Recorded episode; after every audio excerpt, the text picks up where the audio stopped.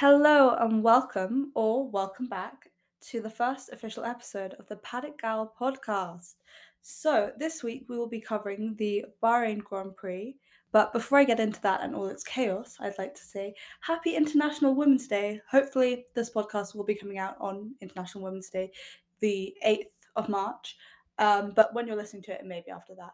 Um, just on that note, I'm hoping to do an episode on iconic women in motorsports um, some point this month for Women's History Month. So keep an eye out for that.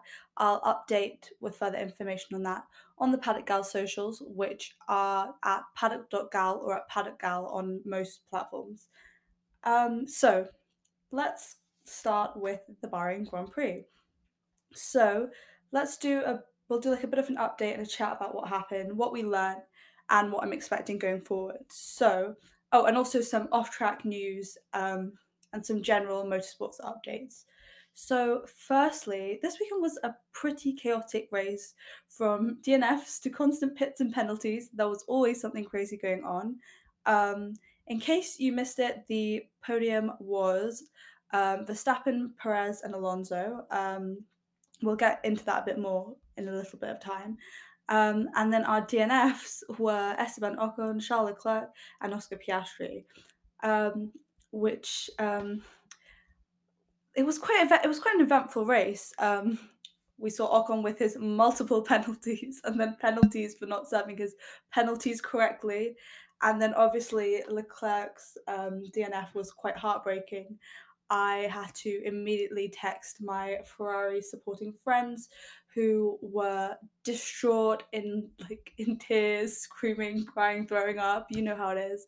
But um yeah, that was quite a that was quite a big moment because there was a sense in free practice that Ferrari and qualifying that Ferrari had been having the same not necessarily the same reliability issues but they were definitely still having reliability issues. So to watch the actual grand prix and see that happen was not a really it was not unexpected but it was really heartbreaking especially with leclerc in third place and then and then all that hard work being for nothing. Um, but um, i guess for other teams we had some unsurprising not necessarily unsurprising victories because again if you were following through practice we saw alonso really like really um what's the word? Dominating practice. So it was really interesting to see how that um played out in the actual race. And another interesting thing is leclerc's dnf again because the fact that leclerc didn't finish the race that i'm i spent the whole like rest of the race wondering would alonso have made it to third had Leclerc stayed in the race. But I guess we're going to have to wait for the next race to find that out, which is it's fun because we've got something to look forward to, but it's going to be like running through my mind until then. Um, but yeah, um, so our podium was also particularly interesting because we had the two teams that exceeded the budget cap, which is a little bit controversial. Um, I think I'm not entirely certain how concrete all the accusations are. So we'll say two groups that allegedly exceeded the budget cap. But um, I think we know that Red Bull did, but Aston Martin is still trying to say they didn't. But um, that's quite interesting because I saw a lot of um, like tweets of Ferrari fans saying, "Just break the budget cap, please, pay the fine," or um, there's that trend going around where you like buy merch and like me spending money because I know that the Ferrari engineers have families to feed or things like that. Um, and I saw one where someone was like, me spending money so Ferrari can pay the fine for exceeding the budget cap.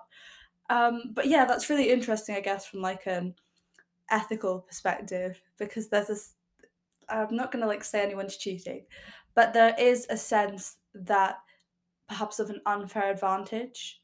But then another thing which I think is important to take into um, account is the fact that there are some similarities in the creation of the two cars. So, a major part, as we know, of the car's success and team success is the des- design of the car and also their engineering, um, which we can see in terms of design of the car. We keep seeing with Ferrari um, and you know some teams are really struggling this year. We saw um, with um, McLaren this year. Um, I'm saying this year like the whole season is over. I do just mean the um, Bahrain Grand Prix, but like we've seen with McLaren, Lando pitted what six times, and Piastri DNF'd, and then again we saw with um, Ferrari, Leclerc had those reliability issues. So, engineering and car design is a really key factor. And an interesting thing about Aston Martin this year is that they've got a new technical director, Dan Fallows. And an interesting thing about him is he has been work until this year, until he's moved to Aston Martin. For quite a while, he was working with Adrian Newey at Red Bull.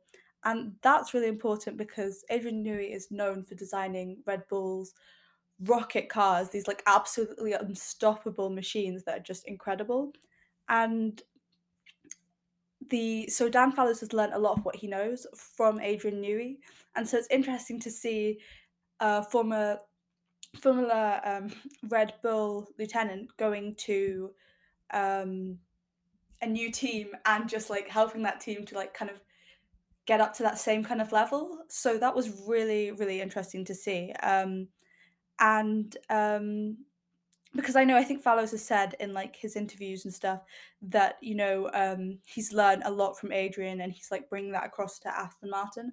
So that's really interesting because you really do see how the like we know the design plays a major role, but like it's really interesting to see how um, I think it's like a testament to Adrian Newey's ability because this is someone who's worked with him quite closely and now they've gone off to their own thing and like what they've learned from working with him has like really really helped them so this is quite an interesting thing and yeah a real testament to Newey's ability so all that's basically to say that this success of um, Red Bull and Aston Martin is it's a question of whether it's cutting the budget cap or cutting going over the budget cap or um, maybe the fact that they've got these Red Bull engineers.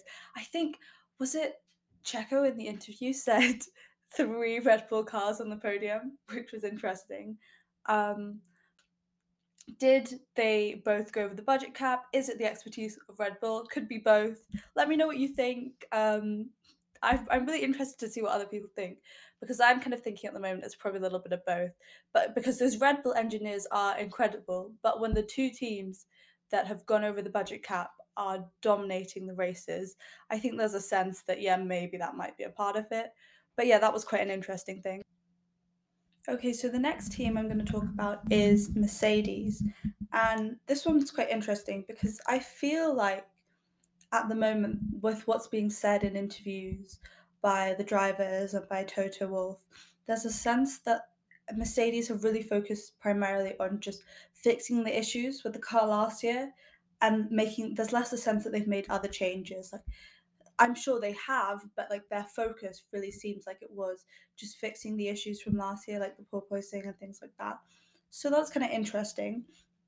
But um I think that was kind of evident in the race because there was a sense that um where am I going with this?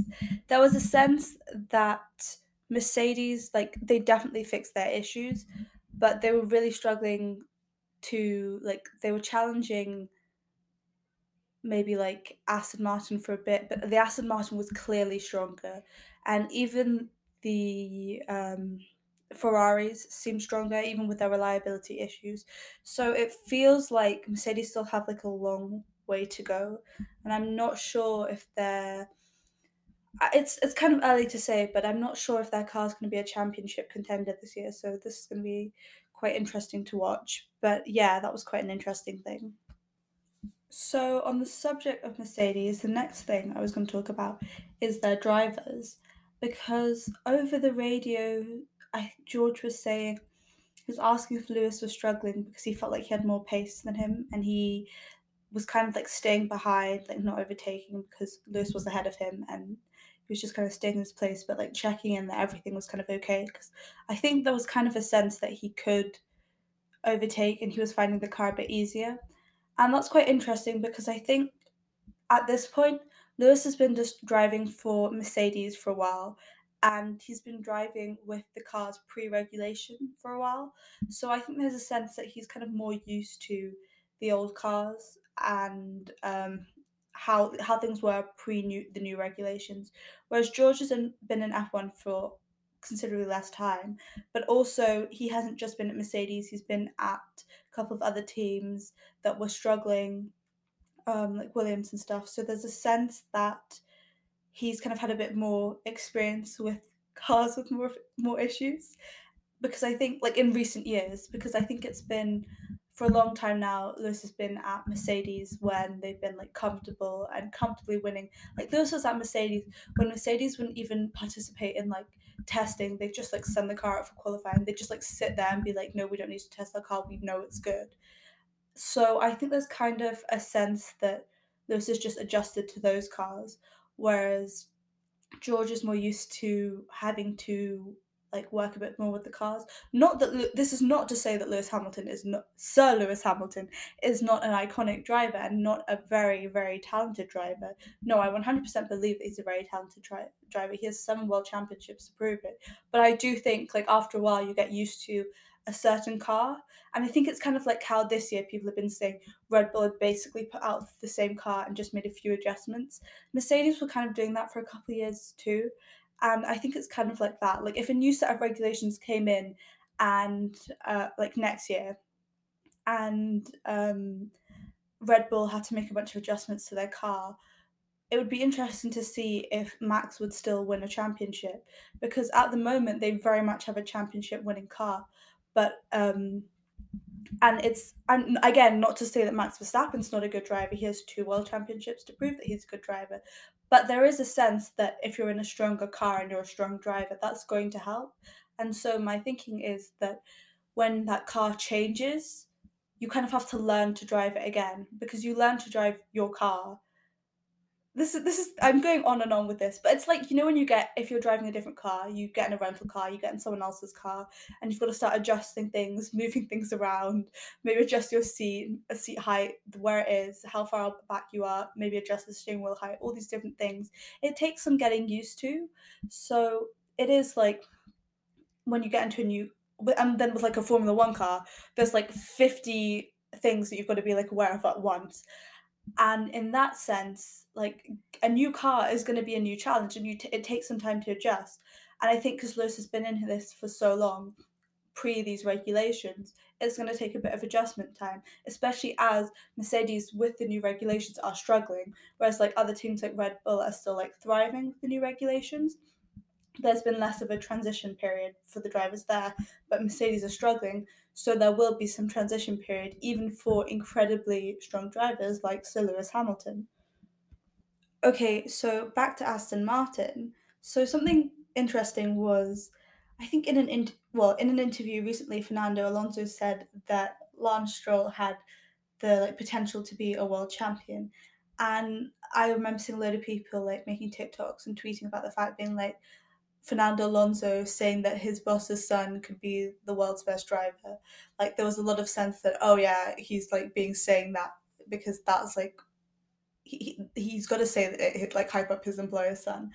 But Lance Stroll had what two broken wrists, a broken toe, and came in sixth like I will say that is a testament to his driving. He may be a nepo baby, his dad may own the team, but like to still come in sixth place with like three injuries and having like I think what was it in qualifying he was like saying he was in pain. Like we saw everyone was watching anyone who was watching the like coverage um for what was it for was it for qualifying or free practice? Um for free practice too um, would have seen um, the Sky F1 presenters and commentators really focusing on how he was turning the wheel because he was adjusting his hands as he did so. Um, and there was a sense that maybe he was struggling more than usual. And like even after the race, he went like when all the drivers they were like standing in the paddock, he went to put his hands on his hips and he like flinched with pain. So the fact that he came sick is actually incredible.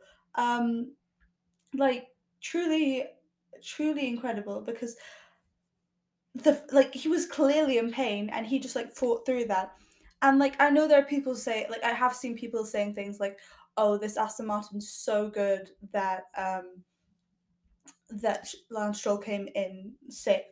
But like you have to keep in mind that he was injured too.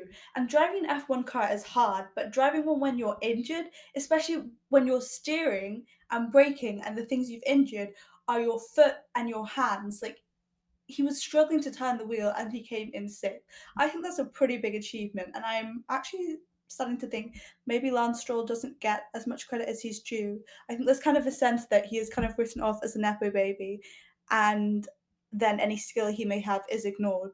So it was really interesting to see him drive in the Aston Martin and to see how how good he was doing um with it and like while injured i just think it was a really incredible performance from him. So that was the sense that like alonso was just saying what he what his boss wanted to hear. I think that's kind of wrong because we saw lance really fight for it. And so i really do think i'm not sure that i would say he has world championship potential. I think it's still kind of early days. It's too like early to say that but I definitely think we may be seeing a couple of Lance Stroll podiums this year, which will be really interesting. Okay, so now we're going to take a moment of silence for McLaren. Not only did Piastri DNF, Lando had to make those six pit stops, which were so chaotic and ultimately finished in 17th, at which combined with um, Piastri's DNF it's not looking great for McLaren. They're not really they're not really doing well. They're currently standing what like points wise, they're equal to like AlphaTauri and Haas, but they're kind of seemingly at the bottom right now, which is not a great look for them. Um, yeah, it's interesting to see. I- I'm starting to question like if they're going to be a championship contender this year and also whether we'll see a McLaren podium this year. Because I know it's still really, really early days, but like it's such a dramatic shift that I'm really questioning how McLaren are going to do this season. But you know, it'll be something to watch, something to see. But they really, I felt so bad for their drivers. They looked just miserable after the race. Uh, Lando looked like just he looked just so upset after the race. And just like the fact that he he was like lapped he was going like in and out of the pits consistently it just wasn't really a race. I think there's also like a sense that he got less of a chance to actually race because he spent like so much time just going back to the pits. So yeah it was not a great day for mclaren. So it's a new year a new car a new season and yet still the same problems for Ferrari and specifically Charles Leclerc. He really he really had a tough time this race and in qualifying. He was struggling with his car. Um, oh my gosh! As soon as he as he stopped, like I, I was, I was like, oh my gosh, I'm gonna check my Ferrari. My friends who spot Ferrari are okay, but within seconds, I had text being like, "Not Charles!" like all in caps. So Ferrari had a tough time. Um, Carlos Sainz was doing well. I think part of the reason he was um, overtaken by Alonso was just to do with needing new tires. But like again, in terms of positioning, he came in fourth, which is interesting because I think had the Aston Martin not been that strong, Ferrari would have still got a podium with Sainz in third. But um, I think also it wasn't just the Aston Martin's strength; it was also a, a big part of it was also um, uh, Sainz needing to change his tires. So that was kind of interesting to see. Also for Ferrari and Leclerc, Leclerc's car has already been fitted with its second energy store, and basically, if you didn't know, each team gets two energy stores per car per season. So at this point, to be on your second one already, before like this was just before the first race after qualifying because there were some issues in qualifying. That's not a particularly good place to be because if anything happens now, that's kind of it. So that was an interesting move, and also it seems like it didn't solve the problem. So I I know I've been seeing loads of stuff about like this is Charles, yeah, he's in his villain era. Maybe the Bahrain curse is going to get maxed and Charles will have his first world championship. But with the reliability issues of the Ferrari and the fact that he's already on his second energy store, I'm really scared for him. I think this is likely going to be another scary year, but you know, hopefully we will see some we'll we'll see some improvements. We've got a while till the next race, and hopefully they can figure out what's wrong with the car. But yeah, this is looking like it's going to be another scary year for Ferrari fans. Also, I have to do an a moment of Alex Albon appreciation because I have a lot of Alex Albon fans in my life. And you know, he did really well this um, week, finishing in the points, finishing in 10th. Albon in particular really had his chance to like prove himself and shine. Because like if we think about it, he is like a um, Red Bull backed driver. You know, he does have that capability. He's someone who could be. Because you know, as Checo's getting older, there's going to be someone to fill that position eventually when he eventually retires, and I do think Alex Albon could be a contender for that seat. So yeah, I do think we need to, you know, keep up our Alex Albon appreciation because he is really like we're really getting we've really got a chance to see how he's doing at the moment, and I think this is going to be a good year for him. Okay, so that's it for our race related news. So the next thing we're going to be moving on to is some off track news and general things from the world of motorsports.